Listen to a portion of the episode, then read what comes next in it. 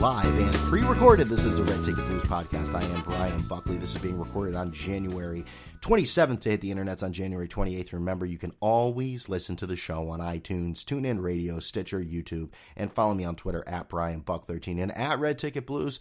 So it is the Thursday Talk, another edition. Yes. And this week, we have Mr. Greg Doyel, who is a sports columnist for the Indianapolis Star, also known as Indy Star.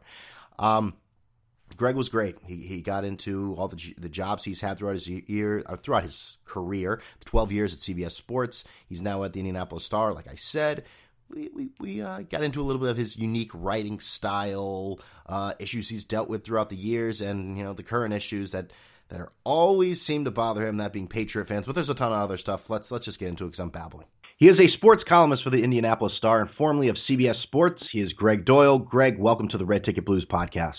It's my honor to be on, Brian. Thanks for having me. Absolutely. Thank you.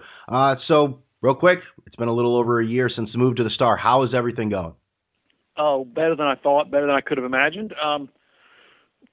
In a lot of ways, but I guess the most important way is, I suppose, for the purpose of this, is professionally, you know how you look back at things you've done over the years, and when you're in the moment, you might not realize what your motivation was, and you look back and you go, oh, I see why I did that.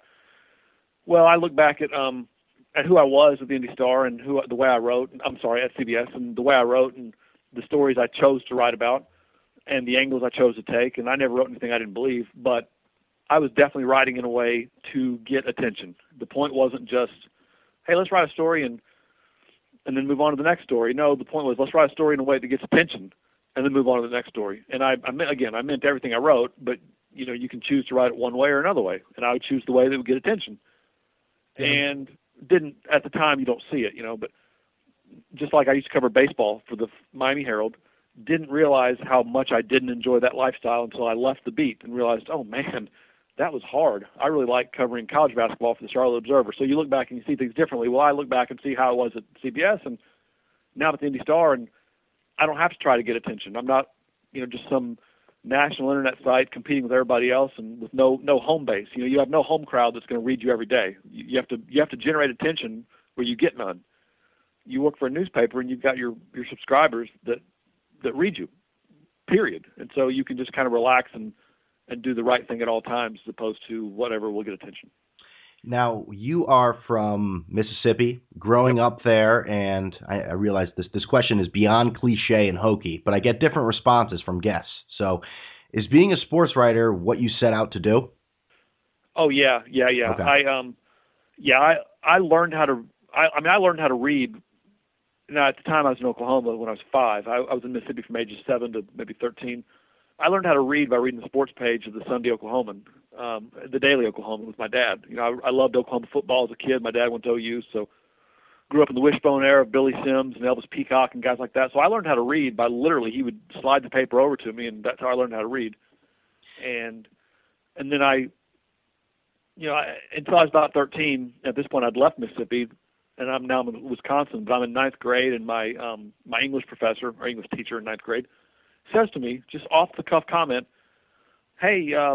Because I played sports like a lot of kids. I played whatever was in season. I played on the team, and she said, you like sports, and you're a pretty good writer, I guess for essays or whatever. You like sports, you're a pretty good writer. Have you ever thought about being a sports writer? And I really never thought about it, I don't think, but at that moment, that was the light bulb, and so since I was 13, this is what I was going to do. Very nice, very nice. You moved around before settling in at CBS Sports in 2003, and you've established a unique writing style. Like you said, it's changed a little bit, but it's still a very unique writing style. Now, here's a double-barrel question. Why do people love your writing, and why do others despise it?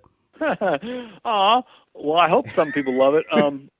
I hope some of them do. I like how that was the one part you didn't say, why would you say people despise it? You just said, I hope people love it. Oh, I do. I hope those exist. I know the ones that don't. That's just me being... I don't know, I guess falsely modest. I know there are people that love it. You hear from them. Twitter allows you, and Facebook and email too, but it allows you to hear from people. And so you know what they think. Before Twitter, all you ever saw was online was the message boards. CBS had message boards below the story. And for the most part, no one is moved to go to a message board unless they're angry. on below stories. That's just, you don't get on message boards to really say how great something is. You get on there to rip it or to rip somebody in the story. So, and plus, I was very rippable at CBS. I was always ripping somebody. So, I mean, you weren't going to love what I did at CBS. I mean, you might, like if I was going after, you know, LSU's basketball coach at the time, John Brady, if I was going after him, well, maybe the rest of the SEC might love it, but LSU fans hated it, that sort of thing.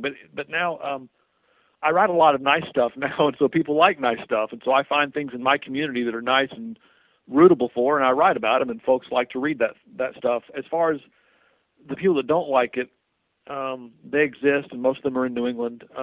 We'll get to that, too. Yeah, you know, here's how it is. If you write a story about any team that's broken rules, any team, and has been caught breaking rules, and you come out with both barrels blazing, that team, whoever it is, their readers will hate you, and pretty much everybody else will love it because, yeah, you told them off, yeah. And in that one little fan base, that insular fan base, wherever it is, they'll hate it. It's not like this is not rocket science, but when I was at CBS, I learned that. You know, one day I'd rip Chip Kelly at Oregon for cheating with or for having somebody cheated at Oregon to get LaMichael James, and I wrote that. And, of course, Oregon fans, rather than nodding and saying, yeah, we got caught there, no, they all hated me.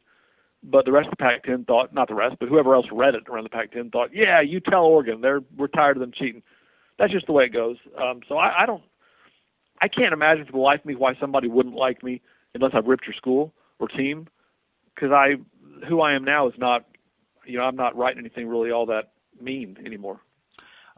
Recently, you wrote a piece, which we'll get to the actual content of it in a little bit, but you ended it with this one statement: "I'm not worried about being wrong." And I've heard you say this before in interviews. With social media the way it is, and we're just talking about how, and even comments on message boards, does this involve you ignoring vile comments on Twitter or anywhere else, or do you just read them and not take them too seriously? Oh, I try to ignore them. The problem is, especially on Twitter, it's a little bite-sized. So, you know, it used to be you'd get an email from somebody or maybe a message board post, and people wouldn't be limited to 140 characters. They'd write whatever's on their brain, and you'd get about a sentence in and realize this is going to be ugly, and you'd skip it and you move on. But Twitter, it's 140 characters. By the time you realize this is going to be ugly, you've already read it, and it is ugly. So what I do is, if anybody, like, you can disagree with what I write. You can not like what I write. You can do any of that. It's fine. But if you're like mean-spirited about it, and I mean awful. If you're awful, like there's no redeeming quality to reading that. Like that doesn't do me any good at all to read that I should be dead, or to read that I should be fired, or to read that the Indy Star is a joke for hiring me. And especially if most people that write those are from other markets, then I'm muting you. So I'll just eliminate you, like, because people like that typically write more than once. Then I'll just hit mute. I'm not going to block you. You want to follow me? You want to click my links? I'll get a free click out of you. I'm not blocking you, and you'll never know you've been muted is the thing. You don't know. Like, if you've been blocked, you know. And people, the worst of the worst, take that as a victory. I got under his skin. He blocked me. You go on Twitter, and every now and then, like, I'll see it. People will rip me, and I'll click on the bot. Like, who is this, and why is he so angry? Oh, A, you're from New England, usually, and B, your Twitter bio will say, I've been blocked by Coward, Whitlock, and Simmons. Or I've never understood that sort of the proclamation, wanting, I don't know, credit for being blocked by all these people. Well, listen, in this day and age, and I get that I've got a job where I don't have to worry about it, but in this day and age, you know, Twitter and the social media and the internet allows all of us the chance to make a mark. All of us. We all have the chance. And some people are okay not ever making a mark, and I mean a public mark that is noticed around the world. That's fine. People that do behind-the-scenes work are the best people. They don't care about credit, and that's beautiful. But there are some people that want credit, even if the only credit they can ever get is being blocked, and so they want to brag about it. So anyway, I'm not blocking you because you're not going to put my scalp on your wall. He blocked me. No, but you'll just get muted, and I'll never hear from you again. But Twitter, social media allows the worst of the worst to be heard. It allows all of us to be heard, and that's great, but there are some people that just don't, I mean, I don't know, you know, First Amendment, yay, but there are some people that don't, the things they say don't deserve to be heard. No, I agree. They're not adding anything to the public discourse other than negativity. I mean, and I don't mean negativity. I mean, I'm talking about hatred. There's levels here, okay? If you're spewing hatred, you're getting muted. I couldn't agree more. Another distinctive quality about your writing, and it you haven't mentioned one yet. What is a distinctive quality? Okay. I'm curious to know. Like how am I so distinct? I like the idea of, well, you've used this term before, and it's the it's definitely a positive, I think. Some people maybe don't. You use the word meification. You involve yourself in the stories. Sure. Why is it do you use that practice? Because I'm a narcissist, but but also, you know, when I was at Charlotte Observer, my sports editor named Mike Persinger told me something. You know, you get little lessons along the way that some stick, some don't. But I wasn't writing columns when I was sort of a kind of a hybrid columnist, features, beat writer. I was, you know, my writing style was what it was. So you really can't tell me what I am. I'm going to write the way I write, and that's the way it is. But he would tell me, take people places they can't go, tell them something they don't know. In other words, you've got access, you've got insight, you're on press row, you're at the Tar Heels basketball practice when the doors are closed. I mean, you see things no one else sees. Show them those things. Give them something that they can't read anywhere else. And a lot of that, my writing style comes down to my personality style and my interview style. And my interview style and my personality style is really to kind of, it's the way I play chess. The way I play chess is this. I flood the board, the middle of the board. Like, it's chaos. All my pieces are coming out in the middle of the board. You know, my power against your power, and we'll see who can notice more stuff. And if you don't notice that your queen's about to get taken, then you're about to lose. You know, I'm not saying I'm good at chess. I'm just saying that's how I play. The way I box is the same way. I'm walking forward. I don't care who you are. Like, I had a fight with Chris Lytle. It was an exhibition, but, I mean, I was trying to knock his block off, and he was trying to knock mine off. He's a former UFC fighter. We had a fight. It was a fundraiser, local gym that helps Parkinson's patients. Anyway, they raised some funds, sold tickets, and had a bunch of boxers there, and the main event, such as it is, was Chris Lytle against me. And the way I fought him, and I lost, let me make it very clear that I lost, is I walked him all over the ring. I walked him down all over the ring. I'm chasing him. I mean, he beat the hell out of me. But that's just how I do stuff, okay? And so that's how I write, too, and how I report.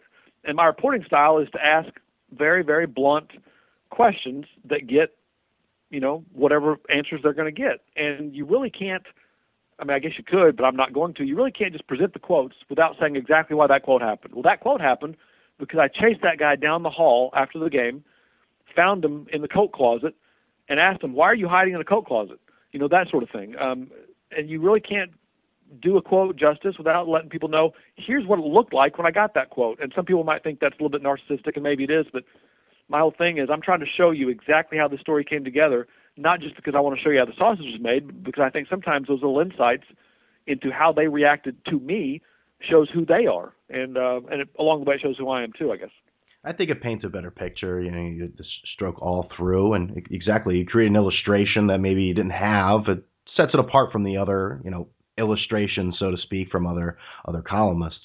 Last October, you made a career change that many don't do. You left a job as a columnist on a national website in CBS Sports to join a local newspaper in the Indy Star, not the road many take. Why did you make this move? Well, first of all, the way it happened was I didn't know I was going to want to do this. Bob Kravitz was the Star columnist, and the job was open.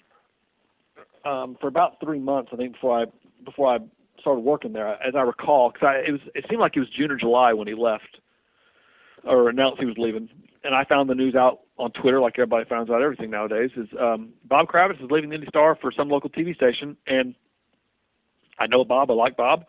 I lived in Cincinnati, an hour and a half away, and have friends in Indy and like Indy, but my reaction was, I mean, just out of, you know, you don't know what you think until you're posed a question, and I was posed a predicament on Twitter, which is Bob Kravitz is just listening to the Star, and my only thought was, I hope they call me. That thought just came blurting into my brain, and I'm almost literally looking over my shoulder like, who said that? Because I'm not into change. I don't. Right, I'd be the same. You've been at CBS for 12 years. Is that correct? I was at, yeah, I think 11, 03 to okay. Yeah, 11 and a half, and I've owned 2 or 3 houses in my life, and every time I've owned a house, I've told my wife, and we've gotten divorced since, but like, I want to die in this house. I want to die with that couch. I want to, eat the same meal every day. I'm going to wear these jeans. I don't want to move. I don't like change. Okay. But the Star job came open, and I blurted out, I hope they call me, which is just a massive change I'm asking for. And sure enough, about 2 hours later, they emailed me and said, "Hey, Greg, this is Ronnie from the Indy Star, managing editor. Would you call me later?" And I knew right away, I think I know what they want. And anyway, it wasn't like I was looking to leave CBS, is kind of my point there. But it wasn't going to be so I live in Cincinnati. And it wasn't just a matter of it was 2 hours away and close enough. Like, say Louisville had called me or Columbus had called me, I would not have said, "I hope they call me," and then taken it. But something about the city, and nothing wrong with those cities, but something about Indy, I just love, have always loved, and thought I would love to live there. Just thought I would, and also, like I said earlier, I kind of wanted to, without realizing it until it came open. I kind of thought, you know what, I need a home crowd. I need, and they're not like my home crowd, but I need a home crowd. The Star has subscribers. I think my strength as a writer can be and will be, if you read me, if you have no choice, but you read me every day or every 3 or 4 days a week or something, I think over time you're going to like me. The problem with doing the national thing is you write something like I was doing it. You write something, you get a lot of attention, and the people that give you attention are the people that you ripped in Oregon or whatever. And so they get one crack at you, and they don't like you. And a year later, you could write nice things 99 times out of 100, but that fan base will always remember the one time you ripped them. And I've got little franchises of fan bases that didn't like me over the country, and just thought, you know what, this is not who I am. I'm not Jay Mariotti. Okay, I'm not a bad guy, but I have written in a way that people might think I am. It's my fault. So I thought, I want to go somewhere where there's a home crowd, let them get to know me, and maybe I'm going to calculate wrong and they're going to hate me. You get to know me and you hate me. Maybe that happens, but let's find out. No, that's I can understand that, especially with it seems like definitely with college athletics, it seems like the groups definitely rise up and go after a writer when a negative piece is. I mean, I listened to your former colleague, Gary Parrish, on the CBS College Basketball Podcast, and he is always talking about certain fan bases that just can't stand him and will not stop, even about an article from 5, 10 years ago, still are just always on top of him. Oh, I'm still hearing, right. They have long memories, and even when you're proven right, like if you write that something's happening and this guy eventually he's going to lose his job, or something's happening and this shouldn't be happening that way, and 3 years later it turns out, you know what, you were right about that. People don't remember that you're right or logical or fair. They don't remember that. All they remember is that 5 years ago you wrote something I didn't like, therefore you're a jerk. And it really doesn't even the details don't even matter. And so it is college sports, but it's all sports. I mean, and again, Patriots fans are miserably angry at me, the worst of the worst. This is not an indictment of the whole region, just the ones that want me to die. Okay, those are miserable. But they're like that. I've had Pittsburgh Steelers fans come after me when I'd write about Big Roethlisberger over the years, and not in a long time. Anyway, fan bases are fan bases. College, pro, they're fan bases. They kind of are all the same, to be honest with you. They're all the same. They react the same way to negative, and they react the same way to positive, and there are exceptions, but in the broad sense, there's really no difference between the Tennessee fan base that hated me when I was ripping Lane Kiffin, and the New England fan base that has hated me over Deflategate. They're the same people. It's just different jersey colors. You mentioned having a fan base when you join the Star, and we're going to talk Indiana. Hoosier Hoops is a must. The basketball team has turned their program around this season. For the past few years, the fan base has basically, lit up the torches and raised the pitchforks and directed it right at Tom Crean and wanted him out of town. But you recently wrote that he is the one who's changed for the better. Did you think that change was remotely possible? No, because he is type A. Extreme type A. Even in a world where most coaches are type A guys and hard grinders, and in that world, there's a whole bunch of Tom Creans out there. That's how you rise that through the ranks. Even given that, he's more intense hard-charging, hard-working, demanding than I've almost ever seen. And I, it's not like I'm an expert on every coach, but I covered college basketball for 10, 11 years for CBS, and you know I paid attention. So while I can't say definitively I'm right about that statement, I'm not coming in as a longtime NFL writer making that announcement. Like I kind of know that sport and know the people in it, and he takes intensity to a whole new level, and people like that don't change. And then again, people like who I was at CBS don't change. Jay Mariotti has never changed. He will always be Jay Mariotti, and there's a reason I don't even know where he is right now. I don't mean to. I think he's with the San Francisco Chronicle. He is? Yeah, I'm almost positive. Okay. Really? Yeah, I know. Wow. Odd move. I know. I don't say odd, but I mean just sort of off the grid. I guess I'm just sort of not where you expect him to be. You know what I kind of like about this whole exchange here is that he's very talented. Okay, Jay Mariotti is a very talented guy. Yes, he is. Yeah, and famous, and is apparently, if you're right, working as a sports columnist, I assume, for one of the bigger papers out west, and has been for however many weeks or months or years he's been there. And I literally didn't know that. That's how far off the radar he is. And now I'm dancing on his grave a little bit, but you know, you beat women, you're dead to me. So he's dead to me. And also, he's dead to me for some personal reasons we can talk about later. We don't have to. I really don't care. Although it seems like I care a lot because I keep bringing him up. My point is just that I've been compared to him a lot over the years, right. And I look back and see it, and I see why. I see it. And so anyway, so I changed. Well, Crean, people like that, like us, don't change because you got to a certain level doing it one way. Why would you change? I mean, you're the coach at IU. You got here doing it your way. Why would you change? Well, he kind of, I think his hand was forced a little bit. James Blackmon is their second league scorer this year, got injured, and they're sort of low on bodies on the perimeter. That, I mean, they were sort of on the edge with him, and with losing him, now they're low. And he had to cut back. He didn't have to, but decided, I better cut back practice time because I don't want to grind our guys into dust in practice and have nothing left for games. But you only get 20 hours a week, so we're going to spend that time watching film instead. So what he's got is a team that's, and it's not because James Blackmon is not smart or not trying hard. It's not that. But because Blackman's gone, the way Crean is now coaching his team, they have gotten smarter, or at least more, you know, film educated, and they're fresher, so they're giving better effort. So in a lot of ways, poor James Blackmon looks like he was the problem, and he wasn't. The problem was Crean's coaching style, and he's changed it. And IU's reacting to it in a very, very positive way. On the other hand, the other side of the story is they haven't really played anybody. They beat everybody they played. They haven't played anybody. And I'm such a bad sports writer. Like, you're finding me away. My kid's in Ohio, and I'm divorced, and so I'm in Ohio. Didn't watch the game last night. I think IU played Wisconsin last night at Wisconsin. Yes, I think they lost. Did they? Okay. I'm pretty sure. I don't even know who won. I should know this. This is, I don't know when you're going to put this up, but this is Wednesday morning at about 9:30 a.m. and I'm so locked into my life over here with my kid that I don't even know what happened last night. So, but until last night, they hadn't played anybody. Last night was the first chance really to kind of play somebody good, A and B on the road, and prove it. And maybe they didn't last night, but they've gotten better with Crean relaxing the reins. Staying within your recent pieces, we're going to go back to that one where I said you ended with, you're not worried about being wrong. The subject was Peyton Manning and the HGH allegations.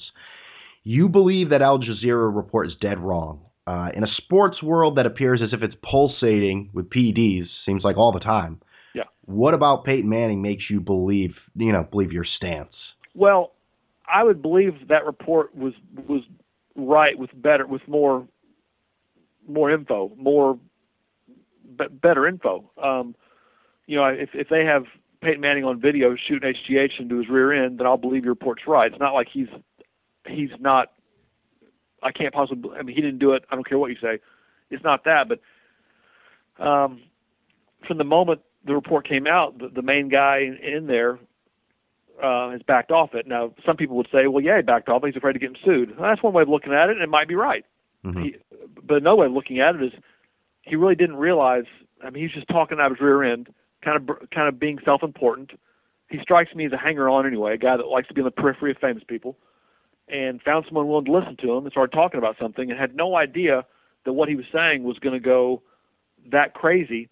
And I, wait a minute, I was just talking. I was just, I wasn't even saying the truth. I just found someone listening to me talk about famous people. So I said it. It could be either one.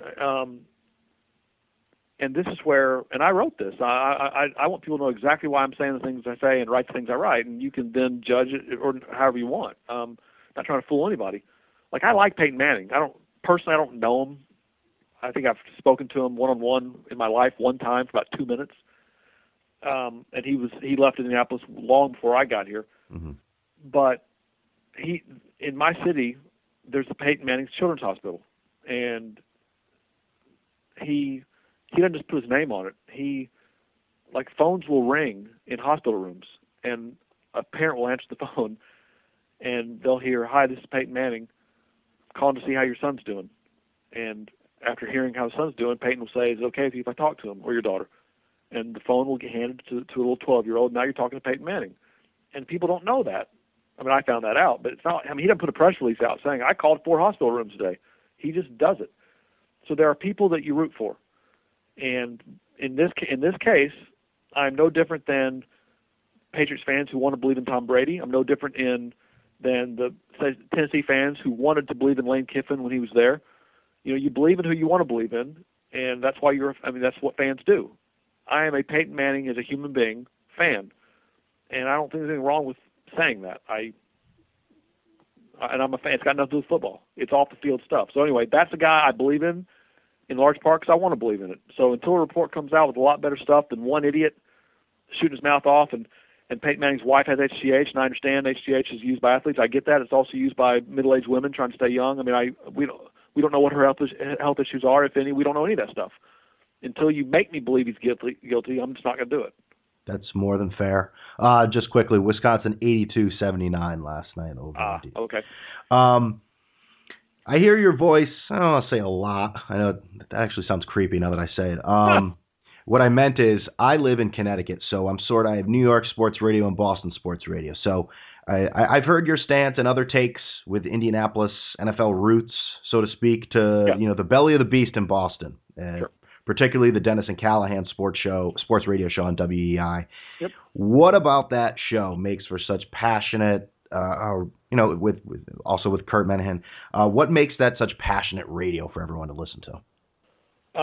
Well, all I know is what happens when I'm on there. But they're very good. They're very good at what they say, and they're not holding back, and they're saying exactly what they think. So they're good at it, but also the fan base is so passionate up there, and it almost can't go wrong. Those hosts with that fan base, it can't go wrong. And they do in their city and their market what I do in mine. It's the kind of thing that I sent Dan Le Batard a tweet maybe a year ago, just a direct, not a direct because we don't follow each other, but a public tweet to Le Batard. And he didn't respond. Maybe he didn't see it. Maybe he doesn't even man his Twitter feed all the time. Maybe he saw it and didn't care. I don't know. All I know is he and I were friends when I was at Miami Herald, and he was a certain way back then. This is the mid-'90s. He was a butt kicker. I mean, he was the Prince of Darkness. That's what he did and was great at it. Well, over the years, he's morphed like a lot of us do, and by the time LeBron James came to the Miami Heat, he was all about Miami and all about supporting the fans. And it came across to me as you're a Miami Heat homer. And I went after him a few times on Twitter because that's what I did back then. And we went after each other back and forth. And now I look at it because now, you don't know what you don't know until you've walked in those shoes. Now I have the same job, although not nearly as good, not nearly as powerful. I'm not saying that, but I now have the Indianapolis columnist job that he has in Miami, or used to. I don't know if he does anymore. And now I see it. I see what he was doing. Because I'm doing it here, and that's what in Boston, Callahan and those guys are doing there on the radio, not print, is that you've got your areas back. And it doesn't mean that you want the Patriots to win. It doesn't mean that I want the Colts to win. It doesn't mean that Le Batard wants the Heat to win. What it means is people in my market care about, and their market in New England and Miami too, they care about their team, and you care about your people. And so you want your people supported, and so you support them. And so if that means if Tom Brady's been accused and you think unfairly, and your readers, your listeners think unfairly of deflating footballs, then you come out against it, not so much because you're a Tom Brady homer, but because New England cares about this. I've got New England's back. So they do that up there. Well, Deflategate, there was a winner and a loser. My city lost. And as I've said a million times, that game was going to go badly for Indianapolis no matter what. They could have been playing football with a loofah sponge, and the Patriots were going to win that game by a whole lot of points. That's not the point. The point is one team conspired ahead of time to rig the game ahead of time. And the team they conspired against happened to be the team in my town and my fan base. And you can't do that to my people. I mean, you can. You did. They did. But you can't do that to my people without me saying I got my people's back. And New England, Callahan, they've got their people's back. And I understand it. And if New England fans don't understand me having Indy's back, then I don't know what to tell you. No, and that makes – I think the last time, too, they had – last time, I believe it was the last time you were on, they had trouble understanding. I mean, you said – you were talking about Peyton and HGH, and you said, I'm going to give him the benefit of the doubt. And they said, do you realize how much of a hypocrite you sound like? And you said, yes, I do, but I'm going to – you basically said what you just told me. You know, I'm going to have the people that read my stuff, I'm going to have their back going forward, and just like you guys did. Right, and if there's a reason and I guess that does make me hypocrite, and maybe that makes me laughable, but it only makes me laughable in New England, okay? Because they want to laugh, you know. And I understand that. This is not me being bitter about it. I understand. Just like, to use Lane Kiffin thing, every time Lane Kiffin screwed up at Tennessee, I laughed about it at CBS because I wanted to laugh.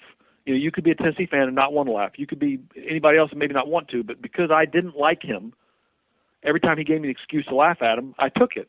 Well, New England, there are people, you know, I don't mean everybody, but the ones that don't like me don't want to like me. And every time I give them an excuse, for example, saying I like Peyton, that makes me hypocrite, okay, they're going to laugh at me.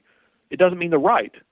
Just like me laughing at Lane Kiffin doesn't mean I was right then. It just, you know, you think what you think, and I appear to be the only person in this whole story, including the Callahan show, unless off air they say something else. I appear to be the only person here who understands that it's okay to treat one story one way and another story another way because your perspectives are different on two different stories.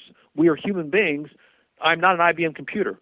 You're not putting in input and I'm going to spit out output. No, I'm a human being that lives in one city, and in this city, here's the way it looks, and in that city, there's the way it looks. And it's okay that we both see it different ways, and I don't understand why folks up in that part of the world don't see it.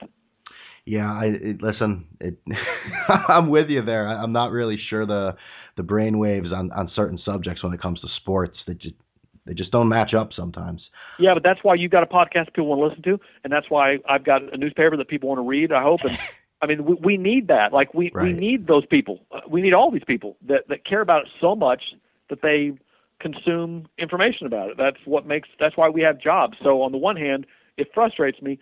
On the other hand, you know, that's why the sports media exists. So thank you guys all for being out there, even if you do slash my tires. And you know, I don't know who slashed my tires. And I've made this clear. I don't know who did it. And you don't know what I'm talking about, and your listeners I'm sure don't. But I wrote, you know, Deflategate happened, and no one came out harder against that, I don't think, probably than me. I hope not, because I was pretty ridiculously hard. The second thing I wrote, you know, the first thing I forget, but the second thing I wrote. So I wrote one thing, harsh, when the news broke, harsh, and people didn't like it up there. And then about a week later, maybe 2 days later, I don't even remember, it all runs together, something else, more information came out, and I wrote something else, really, really harsh. And it went online on a Sunday night, I think, at about 9 p.m. I woke up Monday morning, my tire was slashed. Jesus. And I didn't know. Actually, it was flat. I start driving down the road, and I'm like, wait a minute, what's going on? Thump, thump. Okay, and I pull into a tire station, and said I popped a tire or something, and the guy looks at it and takes it off and tells me later, after the fact, like 3 or 4 hours later, I've got a new tire, and when I go to pay, he goes, hey, who hates you? And I said, I don't know, how much time do you have? What are you talking about? And he says, because your tire, you didn't run over a nail, someone slashed that. And that was a tire person telling me my tire was slashed. Now, I took a photo of the tire. The problem is, on my tire, there's like a yellow stain on my tire because years earlier I bumped up against a curb or something. You know, and so people saw that and said, "No, you punctured on a curb, you idiot." Well, wait a minute. That stain has been there for a year. Okay, that's not what happened. and I've got a tire person telling me unasked. I didn't tell him, hey, I think someone slashed my tire. Do you agree? No. I just thought I ran over a nail. And he said, who hates you? Someone slashed this. But I've got people up in that market, saw my picture on Twitter, and have decided, hey, idiot, no one slashed your tire. Oh, okay. I mean, you know, I know someone slashed it. What I don't know is who. But you add 2 and 2, and you get 4. And anyway, I'm over it. Apparently, maybe not. I'm over Mariotti though. Maybe not.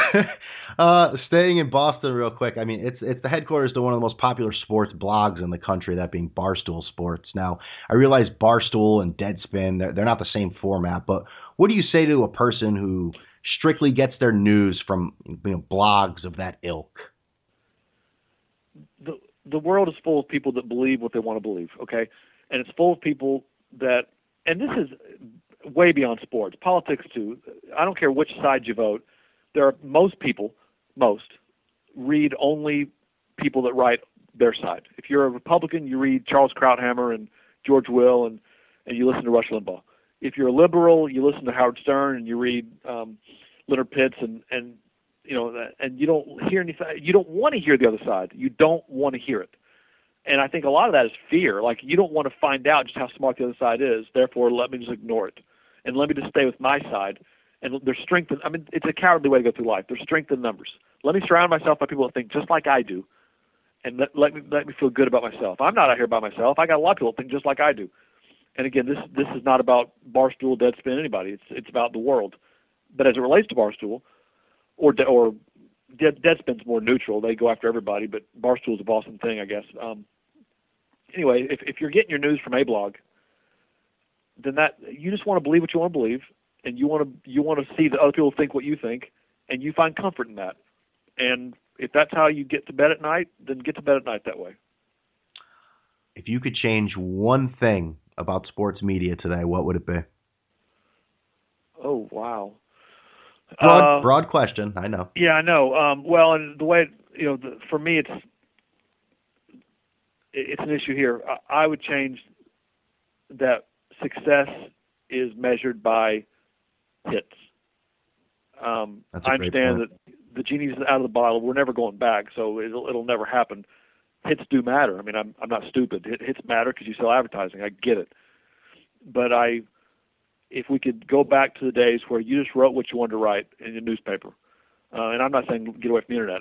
I wish everybody, I wish talk radio, I wish internet, newspapers, TV, I wish everything was all about, including the way I write, I wish we all got measured purely on the quality of our work and not how many people noticed our work. Because again, when I was at CBS for 10 years, I did my best to get noticed. And now I can just worry about quality. And I like worrying about quality so much more than worrying about attention. That's a great answer. That really is. I want to thank Greg Doyel for coming on. But before you go, to play us out, I have 3 quick questions for you. You ready? I'm ready. I think you've answered this first one, but I'm going to ask it anyways. How pissed do you get when someone compares you to Jay Mariotti? Was that really going to be one of your 3? I swear to God. You're kidding me.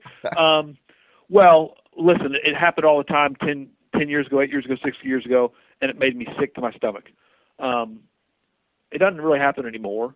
But if it did happen again, now you're comparing me to someone who's, you know, been found, you know, been accused, and I've found guilt. I'm not sure what the certain charges was. Were dropped, but he was, I think, there were certain ones that stuck, I believe. So yeah. So anyway, you're accusing me of a really bad guy. I mean, he's a bad guy, but he's a coward. Okay, so I mean, he's a coward. Rips people and then doesn't show up.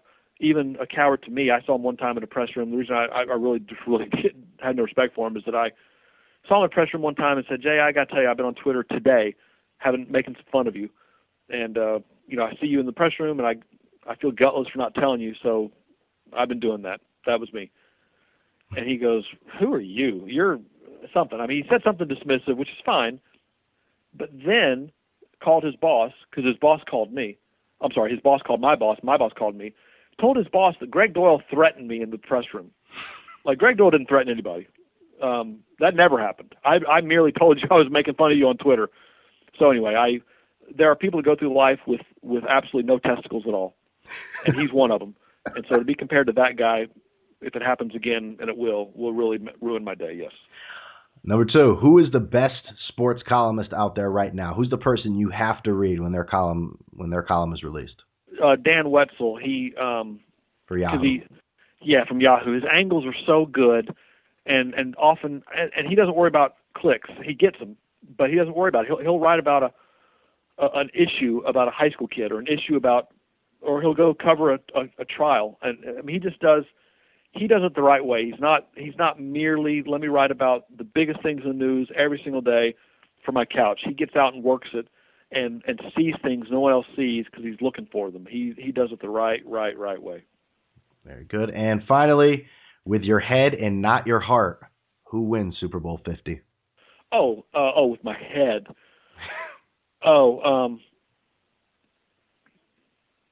Let's see. It's the Colts. It's the Broncos. I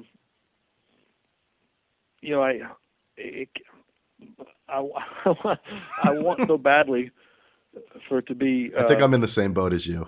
Yeah, I want so badly because I want Peyton to win. Right. And I want him to retire. Right. And then move back to Indianapolis.